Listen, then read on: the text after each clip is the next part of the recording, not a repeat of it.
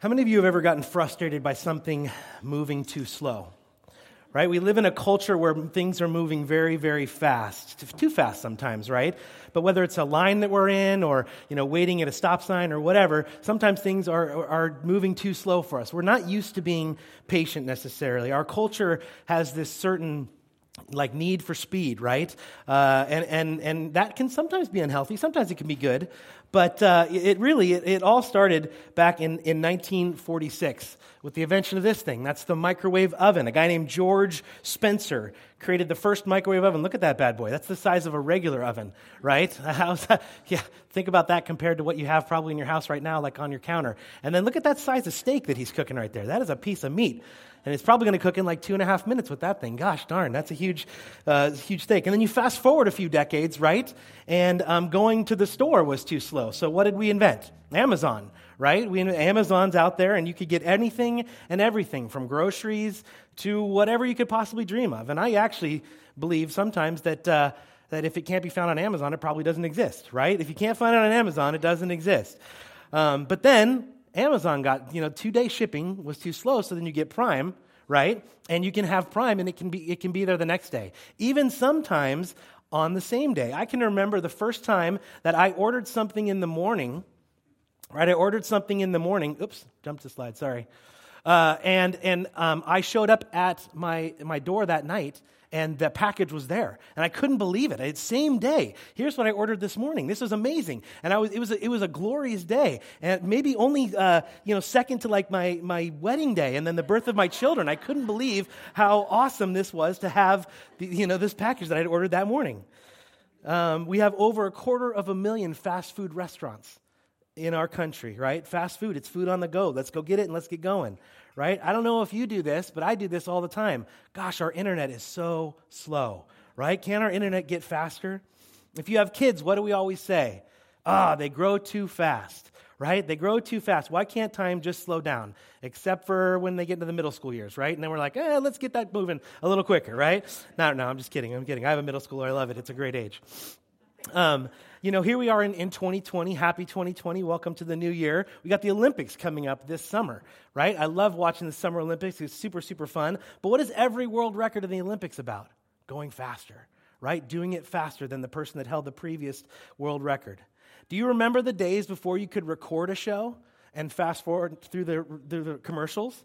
Right? I watched an entire football game last night in 1 hour, right? And it was amazing because I could watch all the highlights and just go through it, and then I could watch the New England Patriots lose, and that was amazing too. Sorry if you're a Patriots fan, but couldn't be happier for the Titans. Not even a Titans fan, anyways, I'll get off that one. But those were the dark ages, right? We had to wait through commercials. That was terrible, right? And then 4G. 4G is too slow, right? So now we've got 5G. And it's coming, right? And some carriers are, developing it still or whatever, but when is it going to be 6G and 7G until they run out of letters and numbers, right? And if you think about it, in an instant, we've got the entire world at our hands right here, right? Right here in this little device called a smartphone. That can be good and bad, right? All the knowledge in the world can be found via what? A Google search. Very quickly, very, very quickly. And with all that information and all that speed at our disposal, things can get pretty unfocused pretty quickly if we're not careful. If you've been to SeaWorld and you've seen this ride, this is the Electric Eel over at SeaWorld. It's a roller coaster. It's super fun. When it first opened up, how many of you have ever been on the Electric Eel? Anybody been on the Electric Eel? Okay, sweet. Good. There's a few of you. If you haven't, you should get over there and try it. It's a blast. But when it first opened up as a pass holder, we got to get in and go and get on the ride first, right? And then get to ride it before a lot of the general public got to ride it. And so I think my son and I, we did laps on it. We did 5 in a row, times on it, which was rad. And then he continued with one of his buddies and went on it another 15 times, I think, or something crazy, right? I mean, it was gnarly. He loved it. But here's the thing with this ride. When it shoots you off, it shoots you off with such great force that things become unfocused for just a moment, right? Things become a little blurry. Your body is not used to traveling that quickly, that fast, right? And no matter how much warning the person that's talking in the microphone gives you, it still is a jolt to your system. And here's the thing. It's fun to move that fast for a time, right? For a short time. But moving that fast at a continued amount of time, I don't think that would make life very sustainable. Doing life that fast, moving that fast for too long could probably do some serious damage, like mentally or physically or even emotionally. So then how do we find balance? How do we find balance between a world that is moving extremely fast so we don't move it, or so that we move at a pace that is where we don't lose focus? Maybe a good question to ask ourselves is this: how do we move at the speed of God? How do we move at the speed of God? We are just a few days into 2020, and I'm sure many of you, I know I have developed New Year's resolutions. It's kind of the thing to do, right? Develop a New Year's resolution. The problem with New Year's resolutions is this, that they often are not sustainable. They're not sustainable. Sarah was here last week. If you were here, you missed a great, or if you weren't here, you missed a great message. Pastor Sarah did an awesome job. She talked about this last week. We set these kind of lofty, sometimes unachievable goals for ourselves, and then we get a little bit of the way into the year, and we go, man, this is not sustainable. And that's why we give up, because we haven't planned right. We don't have accountability set up. We don't have a vision for what it is that we're trying to put behind these resolutions. So here at New Break, this is what we want. This is what we've been praying for as a church staff, for this congregation, for all of us together. We want you to have a God-sized plan for your life this year. So then I want to start with this question: how can we align our plans with God's vision this year? And obviously it's 2020. I'm sure you've seen the memes and the GIFs and all the things of 2020, 2020 vision, all that stuff. There's a ton of that stuff out there. Here's a fun fact though. 2020 vision isn't perfect vision. Did you know that? 2020 vision isn't perfect vision. It just means that you have sharpness or clarity at a distance, right? It doesn't mean that you can see miles and miles ahead clear. What it means is you can see about 20, 25 feet in front of you very clear, right? And this is just a really good analogy for how we look at the year ahead of us. Let's not get too far ahead of ourselves, and certainly let's not get too far out in front of what God is doing and the direction that God might be taking us on and focusing on for 2020. So what could that look like for you? What could it look like for you to align your plans with God's plans, God's vision this year? And maybe a better question to ask is, what could you be missing out on if you don't? If you don't go after this right here. If you have your Bibles with you, or if you've got your phones, go ahead and break those out. We're going to be looking in the book of Acts. We've left the back windows open for you, so you can actually see if you brought your Bibles. Which I don't know. Do you like the windows open, or do you like them closed? Like them? Everybody's okay with it? All right. If anybody starts complaining, I'm going to send them to some of you that you know. No, but go ahead and open up your Bibles to Acts 1. We're going to be spending, through the course of 2020, we're going to be spending quite a bit of time in the book of Acts. We're going to just be peppering it out throughout the year, and we're going to skipping around a little bit, and doing some other passages in Scripture. But today we're going to be focusing on the very first part of Acts, and this is written by a guy named Luke. He also wrote the Gospel of Luke, and so this is kind of the sequel to the book of Luke, you could say. And at the start of Acts, this is Luke. He's kind of recounting for this guy named Theophilus, who we don't really know who Theophilus was, but Luke found it important to write to this guy, and so he's writing to Theophilus, and he's basically giving an account as to Jesus' life, his apostles. Jesus has just ascended into heaven. He's left his disciples to spread the good news that he has brought to the earth, and now Luke is giving an account of Jesus' last days on earth and his final instructions. So would you read along with me, Acts 1:1 through 11. In my former book, Theophilus, I wrote about all that Jesus had began to do and teach until the day he was taken up to heaven, after giving instructions through the Holy Spirit to the apostles he had chosen. After his suffering, he presented himself to them and gave many convincing proofs that he was alive. He appeared to them over a period of 40 days and spoke about the kingdom of God.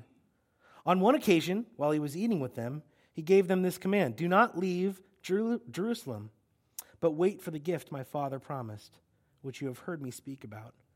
For John baptized with water, but in a few days you will be baptized with the Holy Spirit.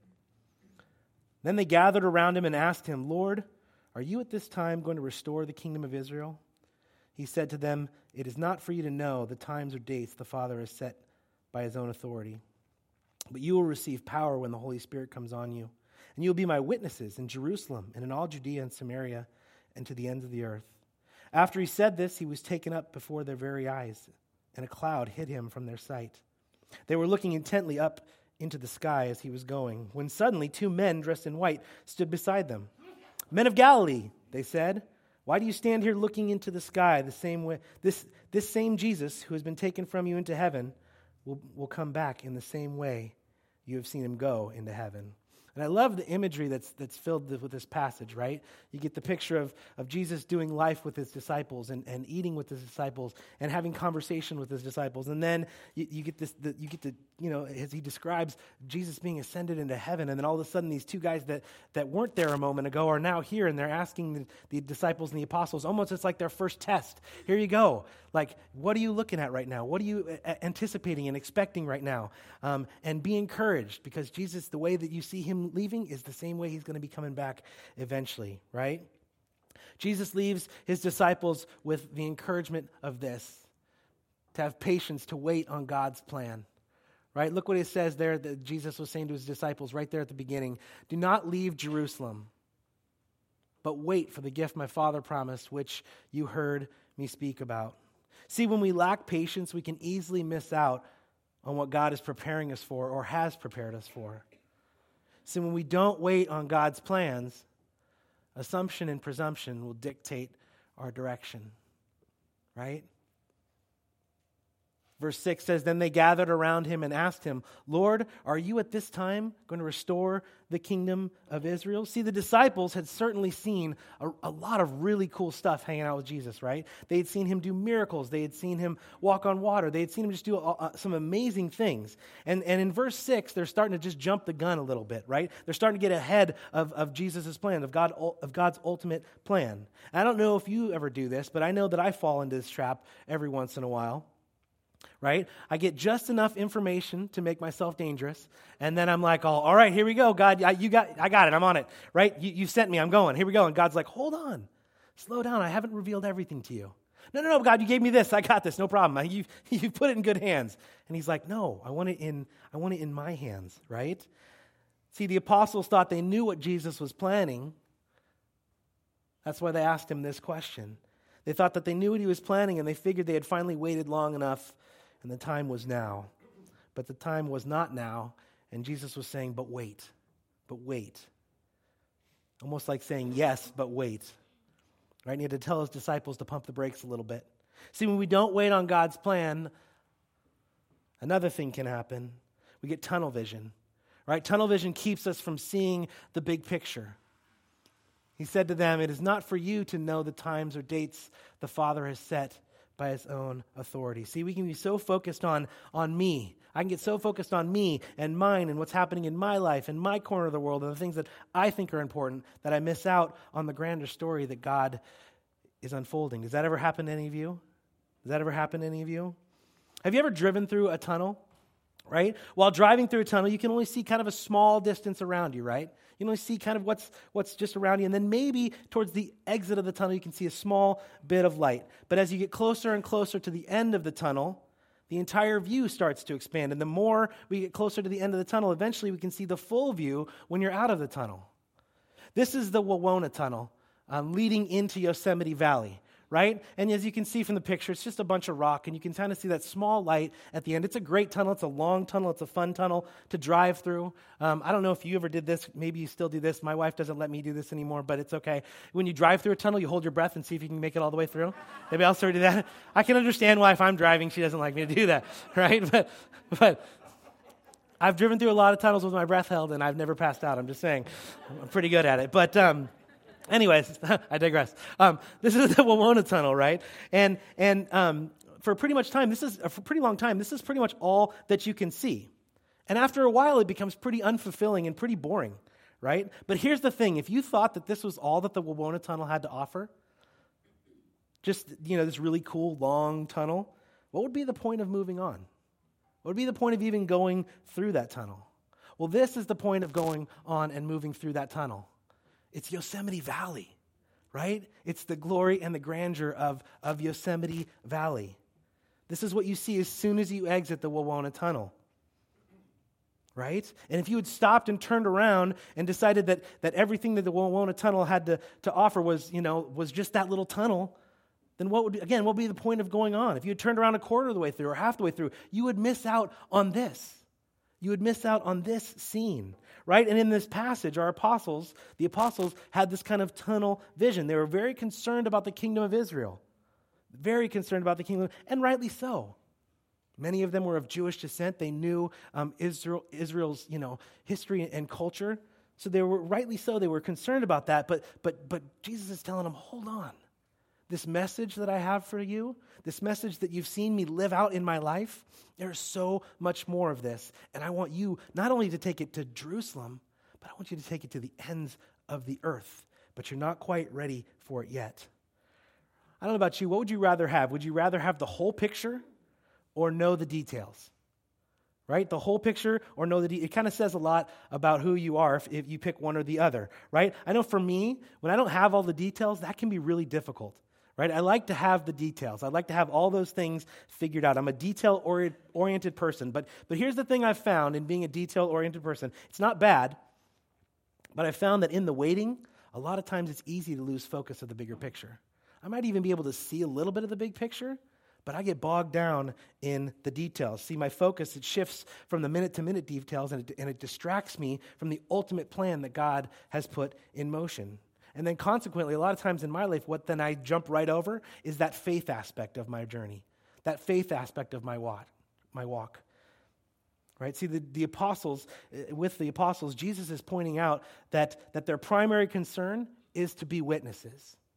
That's it. You're to be my witnesses, those who report accurately what they've seen, right? And the apostles, they've seen a lot. We have the tendency to be concerned or occupied by the wrong things, or perhaps even with good things that aren't the primary things. So what are the things that concern you? What are the things that concern you? Perhaps the primary things that you pursue, do those ever get mixed up by some of the details? Right? If you think about what the American dream says, what does the American dream say? It says we should be in the pursuit of success, in the pursuit of more, in pursuit of happiness and satisfaction and gratification. But what does Scripture say? What does Scripture say? This is where we see Jesus refocusing his apostles' vision, right? They were focused on the details. When are you going to restore the kingdom of Israel? And again, that's a valid question, but it misses the bigger picture and the bigger ask of what Jesus is asking his disciples to do right then and there. And so he's trying to instill that in them. You see, patience is proactive. Patience is proactive. We need to learn active waiting and what active waiting looks like sometimes in our walk with Jesus. If you've ever been fishing, you know what it is like to actively wait, right? Who's ever been fishing here, it doesn't matter, stream, ocean, you know what it is like to actively wait. Actually, anyone who's ever gone fishing knows that the excitement leading up to fishing can oftentimes outweigh the actual excitement of fishing, right? Because you get out there and it's just like it's a skunk of a day and you're not catching anything, right? Every year I go to sixth grade camp as a sixth grade counselor, and it's such a fun blessing. And one of the things that I would always volunteer for, because I really do enjoy fishing quite a bit, I would always volunteer for was to take 15 to 20 sixth grade students out to this little pond called Doan Pond. It was up in Palomar Mountain. And we go out to this little pond, and we would fish just, for a couple hours in one of the afternoons. Well, this one year, it seemed like every single time a line hit the water, man, a fish jumped on it. And the kids were just so pumped. They were just having such a blast. It was like fish after fish after fish. There was no patience. There was no waiting involved at all. It was a blast. The kids were having such a fun time. I'm pretty sure most of them were catching the same fish over and over again. It didn't matter. They didn't care. We're just throwing them back in there, and they would catch it again. I caught 15 fish. I caught 17 fish. You know what I mean? Well, that's the same fish. But whatever. It didn't matter, right? They were so, so excited. So then you fast forward to the very next year. I'm back up at sixth grade camp with a whole new group of sixth graders. And I'm just telling them about all the fun that the sixth graders from last year had had catching all of these fish. And I'm like, you guys are going to be pumped. You guys are going to be stoked. This is going to be awesome. You're going to catch a ton of fish. And so they're all excited. We're starting to walk to the pond. Unbeknownst to any of us, the pond had actually, over the course of the year, developed this lakeweed. Right? And it was invading the whole pond, and it had choked out many of the fish. There were still fish in the pond, but not to the extent or the amount that there had been in years past. So we arrive at the pond, again, with 15 to 20 just excited sixth graders, And one by one, they get their lines in the water. And we're waiting. I'm kind of helping some kids. We're waiting. Nothing. Right? Nothing. I'm going, okay, this is weird. Maybe, okay, let's change some bait out. Let's try some different things. We're waiting. We're waiting. Nothing. Not a single bite. And then after about 20, 25 minutes of casting and waiting and watching bobbers and reeling in nothing, you could definitely tell that the sense of excitement was starting to fade for these kids, right? They were no longer having as much fun as when they had first gotten there. And it started with some grumbling, right? It started with some grumbling.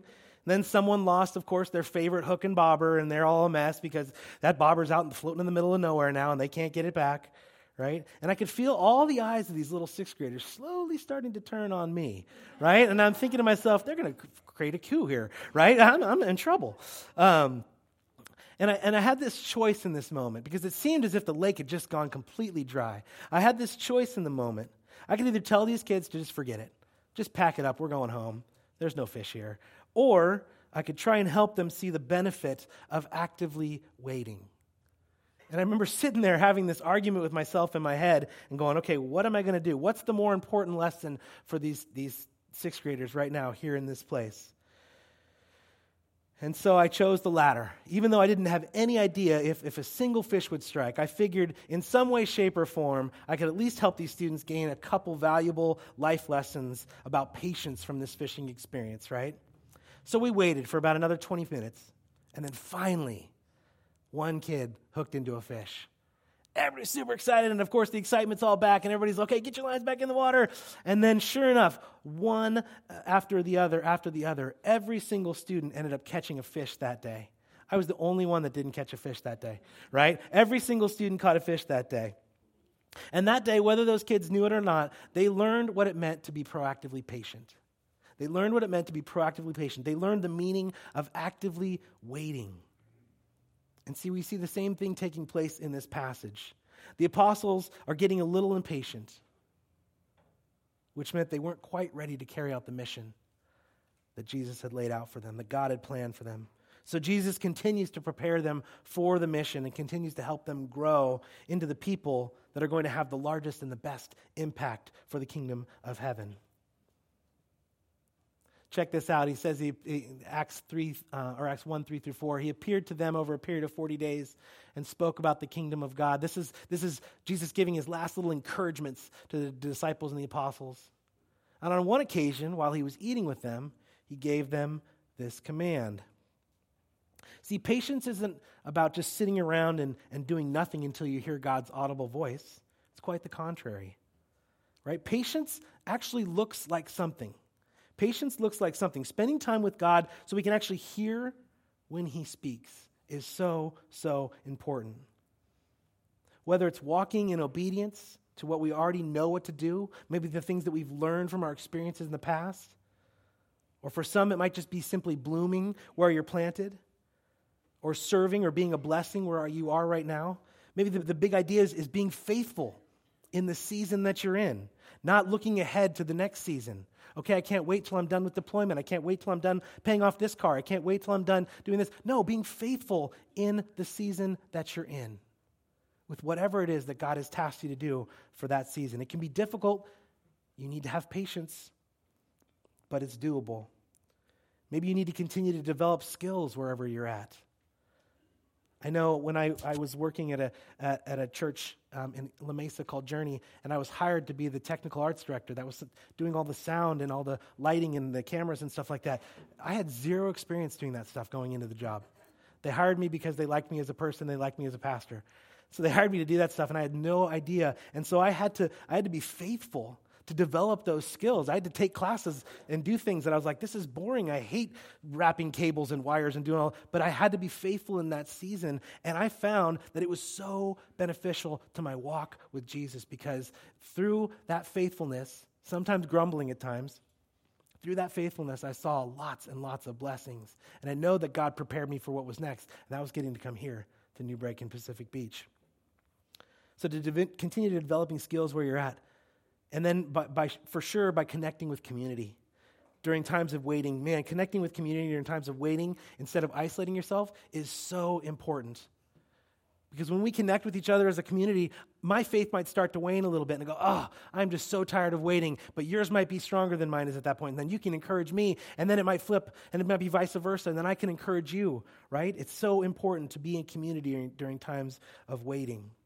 And see, this is the context that Jesus is teaching about the kingdom of God. He's eating with his disciples. He's doing life with his disciples. And he's instructed them at this point to wait. I don't know about you, but waiting isn't fun most of the time. None of us get up in the morning and go, I can't wait to wait in that line, right? Can't wait to wait. You walk into Starbucks and there's 3 or 4 people in front of you. You're like, nope, too long to wait, right? You go into the gas station and there's like 2 or 3 cars and you're, nope, too long to wait. I'll find another one. I'll drive to Claremont instead to get gas. You know, it's like, no, you know, none of us really like to wait. But here's the thing. The disciples weren't all just sitting around doing nothing. They were doing life together. Being patient in waiting on God isn't a passive activity. God will speak to us in the midst of us doing our daily lives if we're listening. We can sometimes think that waiting on God means to just sit around and do nothing, but that's not the picture that Jesus is painting here. See, patience doesn't mean passivity or resignation, but power. Have you ever thought about patience as power? I know for me, I got stuck on this point quite a bit this week. Patience as power. It's an emotionally freeing practice of waiting and watching and knowing when to act. Patience is power, right? See, God wants to empower us for whatever it is he's got next. Jesus gives this encouragement. He says, but you will receive power when the Holy Spirit comes on you. And you'll be my witnesses in Jerusalem and in all Judea and Samaria and to the ends of the earth. I just want to point out that the you in this passage is actually plural. It's plural. It's a collective, right? It's not just you. It's not just me. It's together. Remember, the disciples, they haven't received the Holy Spirit yet at this point. Jesus is telling them that it's coming. The Holy Spirit is coming, but it hasn't been given to them yet. And here's the thing. I believe that God wants to give us power to be patient in the waiting seasons. And see, we are fortunate enough to be on this side of the story, so we know that the Holy Spirit eventually comes upon the disciples, and we have the Holy Spirit with us today as a guide, as someone to encourage us, as someone to help us when we lack patience. See, because if we don't do that, we can become so eager to move that we end up trying to do things on our own power. I am totally a culprit of that. I get tired of waiting on what I think God is doing, and I go, okay, God, surely you've given me enough information, and I'm just going to move, right? And God's got to tell me quite often, Tony, pump the brakes. I haven't revealed everything I want to reveal to you yet. You don't have the full picture. Trust me, be patient, wait on me. Trust in my Holy Spirit, because the Holy Spirit partners with me as I partner with others. When the Holy Spirit comes on you, again, that you is plural, all of you. The Holy Spirit just wasn't given to one person. It was given to all of you, all of us. And that's one of the main things that Acts is about. And you're going to see it peppered as we go through this year and as we study the book of Acts, different times during the year. You're going to see this main theme of community, right? And in a first century context, it would be foreign to consider the individual over the community. Right, and that's quite the opposite of today. Right, today it is all about the individual. It's about, we're kind of an individualistic society. And individualism was not the way that things started. In fact, it wasn't until the Enlightenment period, around the early 1700s, that individualism began to overrun the thought of community and doing life together. When we look back at biblical times, not just in Acts, but even before that, into the Old Testament, This idea of community and doing life together, you did that because it meant safety.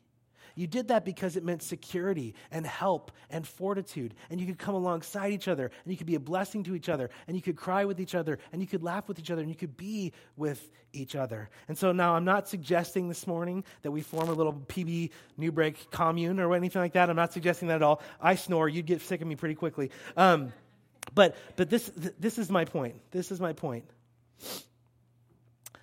We talk a ton about doing life together here at New Break because it's important, because we believe with our whole hearts that it is so good to do life with you and together. Three of our core values, we have three core values here at New Break, and it can be summed up in three words: to begin, to belong, and to be. We believe that beginning our week in worship is crucial. It causes us to come together as a body. It causes us to worship together, singing songs and to give offerings and tithes and to listen to scripture and to grow together. We're able to eat food together and donuts and bananas, and there's cookies and candy out there too, so sorry if you're trying to lose weight for New Year's resolution. But just being, this whole idea of beginning our week in worship, we believe it's so important. And I hope that you make beginning your week in worship a priority here in 2020. To belong. Belong in the life groups. Claire mentioned it before during our announcements. It is so important. We are a church that believes in the power of life groups, right? We can find common bonds together with each other in our life groups. Our life group fair is on January 19th. It's coming. You can find all sorts of life groups. We have all kinds of life groups to offer. So whether you want to sweat with Lydia at her boot camp, or whether you want to sweat with Eric at the financial piece because you're getting your finances in order, or whether you want to learn more about what was taught on Sunday, or whether you want to just grow together as women or grow together as men or do a book study or, go surfing or whatever. We've got life groups all over the place for everybody. I hope and I pray that you will get into a life group because that's where belonging can be found. And then finally, be. Just simply being the church. We're the church through serving. We're the church through outreach.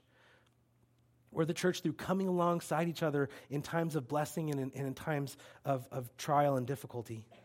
Right? These three things, they're a part of the ways that we can be proactive in these waiting seasons. All three of these actions are ways that the Holy Spirit will speak to us and through us, even when we don't know what job to take, even when we don't know what direction to go or where to live or what school to go to.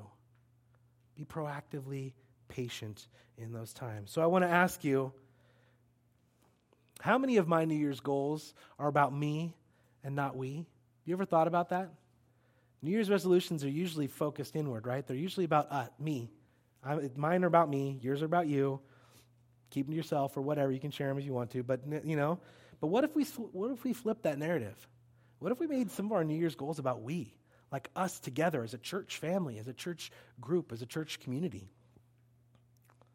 What if God is waiting for us to learn the value of partnering with each other before he starts to move? You ever thought about that? What if God's waiting for us to learn the value of partnering with each other before he begins to move?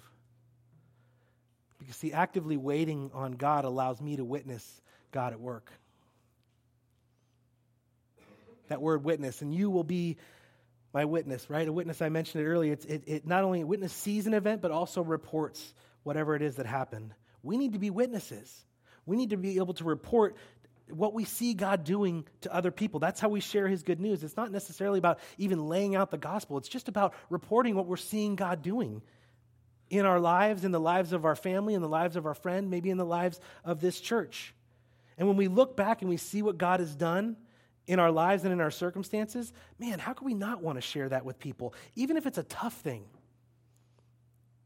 Maybe that tough situation that you had to go through is the exact same situation that somebody else is going to. And by you sharing with them, you're actually going to encourage them because they know they're not alone. And you get encouraged because you know that you're able to help them through that season. So how did we witness God work in 2019? Sarah challenged us last week again to do something similar, to simply recount what it is that God did in our lives last year. So we shared the good news of Jesus, the gospel of Jesus, with thousands of people in this community through our outreaches by simply listening to this community and then stepping up. I mentioned it last week in the announcements, just in saying thank you. Between Trunk or Treat at the end of October to Christmas time, man, we did a ton of stuff. And that was just 2 months. We did a bunch of stuff at the beginning of the year, too. We fostered better relationships with our public servants, our San Diego police and our fire and our Pacific Beach Town Council. We served with them, and then we served alongside of them. We blessed poor and less fortunate families here at this school with gift cards for Christmas, with Thanksgiving baskets, with an amazing outreach, in Trunk or Treat. We also were able to bless this school, and then some Navajo and some Hopi and some Apache and Colorado River Nation American Indian tribes with backpacks full of school supplies. We were able to bless a ton of children that didn't have those things that a lot of times we take for granted. We were able to do that for those people. We had a number of you donate to a building fund, a building campaign here for this church, over $100,000 that's in a savings account right now that is all going to be going towards a building for this campus. A few weeks ago, Faith Legake, she's going to Indonesia. She got up here and Steve interviewed her, and she's going to Indonesia for 6 months as a missionary. And she asked just for your prayers and your support financially. And you know what? I'm so stoked to tell you, Faith is sponsored financially and then some, right? Y'all stepped up in such a huge way, like she doesn't have to worry about a thing. And actually, she's able to now help support some of the other missionaries that are going with her on this trip because of your generosity. See, God is moving in incredible ways, and I could go on and on and on, but we as a Pacific Beach New Break staff, we believe that God has been preparing our church to do bigger and better things to further his kingdom in 2020, and we want you to join us in that. We want you to join us in that. We don't want to be the ones that are, just because we get paid to do it. It's like, no, we want to do it together with you all. Because just there's a few of us, but man, if you think about all of us, how much of an impact we could have, not just on this community, but the communities that you live in. We want to do that with you together. But how are we doing that? Well, the first thing that we're doing is we are looking back and we're thanking God for his faithfulness in 2019. Looking back and thanking God for his faithfulness in 2019. We are patiently and actively waiting to hear from God. All right, God, where is it that you're going? We just want to hear your voice, and then we want to move. And then we are praying continually that God shows us where he wants us to move in 2020 and that we would be ready to go when he calls. See, in my experience, sometimes it's as if God has gone silent when we're waiting, and he's just saying, yes, you're doing good, but wait. You see, we need to be confident that God is with us even when he seems absent. Men of Galilee, they said, why do you stand here looking into the sky? This same Jesus who has been taken from you into heaven will come back in the same way you have seen him go into heaven. The disciples, the apostles, were so concerned about the exit that they forgot about the return. They forgot about what Jesus had said. Hey, I'm faithful in this. They forgot about his return. See, God is always at work, even when we can't see it. This is the wonder and the power of the ascension, right? Jesus is not absent because of the ascension. He isn't absent in our waiting. He has given us the Holy Spirit so that we are not alone to figure these things out on our own. This passage in Philippians gives us a ton of confidence. This is Paul writing to the Philippians, and in all my prayers for all of you, I always pray with joy because of your partnership in the gospel from the first day until now. Being confident of this, that he who began a good work in you will carry it on to completion until the day of Christ Jesus.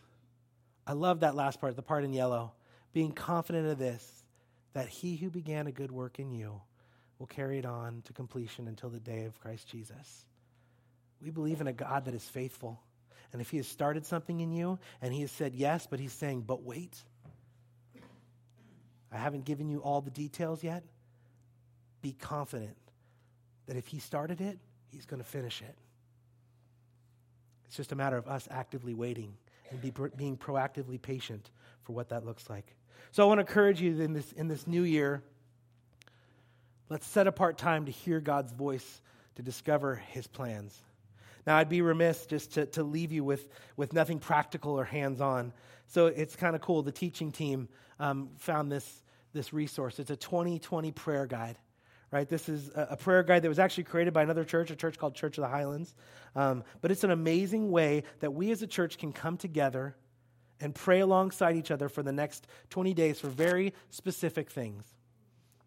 And I want to encourage you, this is not just Pacific Beach doing this. This is all of New Break. So almost 2,000 people at every campus, we're going to, for the next 20 days, be praying for these things in this prayer guide. You can go to newbreak.church/info and download your prayer guide. You can download it straight to your phone. I'd say stop listening to me right now and get your phones out and download this right now. You totally can. It's totally fine. I will not be offended, okay? Do it because it's going to be awesome. It really is a neat way that we can start off the new year. If you're like me, you probably need to set an alarm in your phone, right? Or set something in your calendar for the next 20 days. If you don't know how to do that, come see me. I can show you how to do that. It's pretty easy. But set just for a specific time. Every single day, just to maybe take time for 20 minutes just to pray for the next 20 days. And this guide will lead you through just very specific things that we can pray for as a community. See, again, we want to do everything that we do this year together as a community because we know that even in times where we're being asked to be patient, even in times we're being asked to wait, that God is faithful and he will continue to do the good work that he has started in you until it is done, until it is complete. So will you join me in praying together for the next 20 days? I'm super excited about this. If you can't tell, this is an awesome, awesome resource for us. Let's pray. God, thank you so much for this day. Thanks for allowing us to be here in this place. God, I know for me, a lot of times I forget to pray. God, I forget to bring you in. To the rest of the details, God, you give me a little bit, and then I run with it. I forget that you're still in control, and I'm not. So, God, I just would ask that you would help us as a church just to be waiting and listening, that you would help us as a church, as a family, to come alongside each other in the times of waiting, in the times where you've asked us to be patient. God, that you would remind us that we have the Holy Spirit, the Holy Spirit that comes alongside of us and that journeys with us, gives us direction so that we're not alone. God, may we be a church that prays, not just for the next 20 days, but God, we get on our knees every single day and we pray for our communities. We pray for our workspaces. We pray for our families.